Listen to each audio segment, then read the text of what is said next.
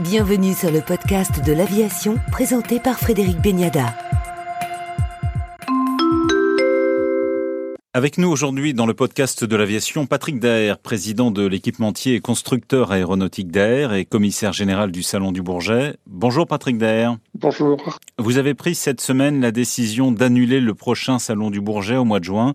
Cette décision est-elle sanitaire ou avant tout économique? Non, elle est euh, avant tout sanitaire. Nous ne pensons pas que nous arrivions au moment du mois de juin avec euh, une situation sanitaire euh, totalement remise d'aplomb. Les vaccins seront encore en train d'être distribués, alors que le Salon du Bourget, c'est une immense fête, à la fois une fête professionnelle. On a à peu près 150 000 professionnels qui viennent au Bourget et une fête grand public avec là aussi 150 000 personnes de la région parisienne et de toute la France qui viennent au Bourget. Nous ne sommes pas sentis d'organiser une réunion qui pourrait relancer la crise sanitaire que nous connaissons aujourd'hui. Au regard de l'impact économique, est-ce que de nombreux pays hésitaient à s'engager sur ce salon 2021 Nous avions, euh, lorsque nous avons décidé d'annuler, nous avions pratiquement 75% de réservations ou d'engagement de réservation. C'est-à-dire qu'il y avait une vraie attirance pour le salon du Bourget. Les exposants étaient prêts à jouer le jeu. C'est donc bien une décision qui a été une décision de précaution, à la fois sur le plan sanitaire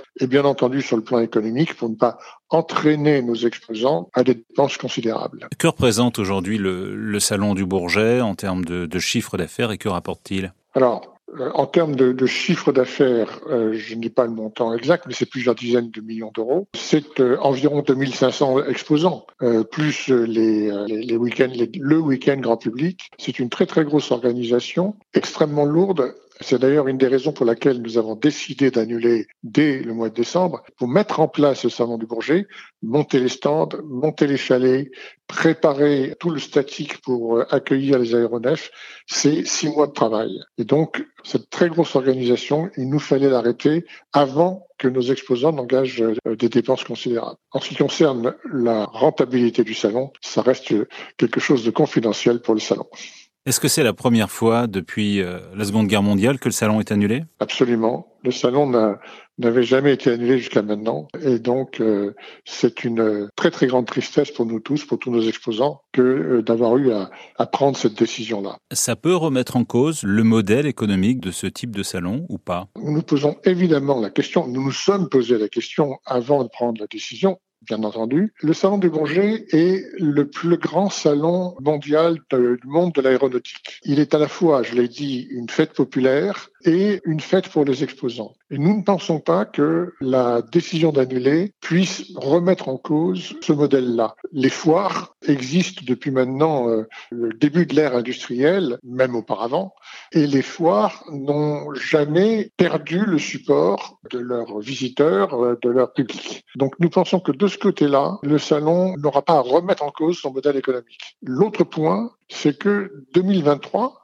donc la date du prochain salon, 2023, nous serons en pleine relance du secteur aéronautique. Le secteur aéronautique va mettre presque deux ans à se remettre d'aplomb. Donc en 2023, nous serons en pleine relance du secteur aéronautique et nous pensons que à ce moment-là, nous pourrons faire un superbe salon et nous savons que nous avons déjà l'accord de nos exposants pour cela. Donc vous n'êtes pas inquiet pour l'avenir? Nous ne sommes pas particulièrement inquiets pour l'avenir.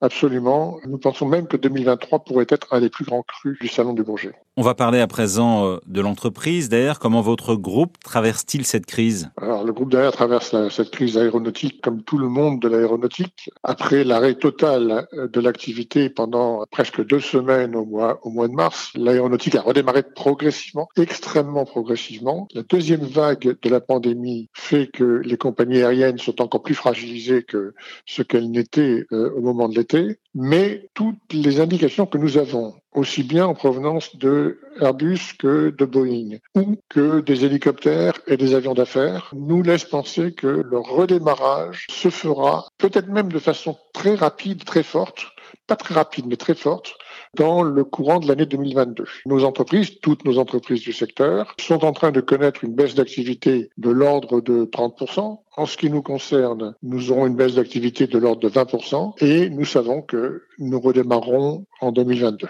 Vous dites une baisse d'activité de l'ordre de 20% concernant le groupe, mais dont les activités sont très variées avec des secteurs, notamment celui des TBM, les avions d'affaires, qui marchent mieux. Alors c'est soutenu, euh, dans, notre modèle, nous avons un, modèle à, trois pattes. D'une part, la partie industrielle avec euh, les aérostructures pour le compte d'Airbus, de Boeing, de Dassault, d'Airbus hélicoptère. Le service, le service industriel pour nos clients et les TBM, c'est la partie aviation, TBM, euh, auquel nous avons adjoint le Kodiak depuis la fin de l'année 2019. La partie industrielle est celle qui est le plus touchée. L'aviation civile, l'aviation commerciale est celle qui est la plus touchée. Par contre, le service résiste beaucoup mieux et redémarrera beaucoup plus vite et le TBM et le Kodiak ont très bien résisté à la crise, une petite baisse bien entendu, mais ont bien résisté à la crise et donc nous pensons que dès l'année 2021, nous aurons retrouvé la production normale de TBM et de Kodiak. Est-ce que cette crise a changé votre façon de voir les choses? Je pense que je pense que cette crise nous a appris plusieurs choses. D'abord, l'imprévu de la crise. Elle n'entrait pas cette crise dans le panel de risques que nous avions identifié. L'imprévu de la crise nous fait dire que nous aurons dans le futur,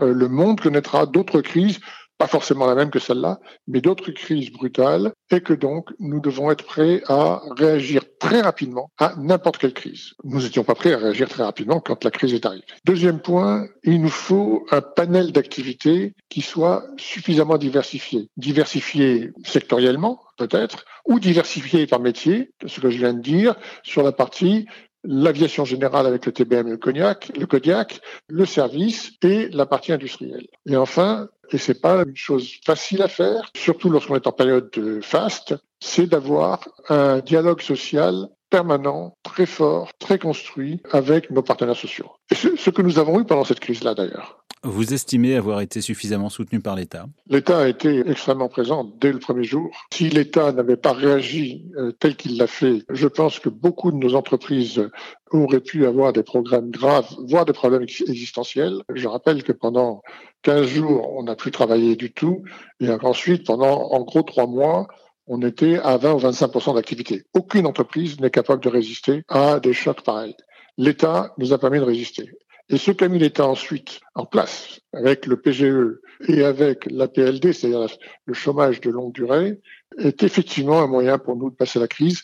Ça nous a permis de réduire de façon très importante le PSE que nous avions euh, envisagé, car malheureusement nous serons obligés de passer par un PSE, euh, et nous avons divisé par deux l'ampleur de ce PSE grâce au soutien de l'État. Merci Patrick Daher, commissaire général du Salon du Bourget et président du groupe Daher pour le podcast de l'aviation. Merci à vous.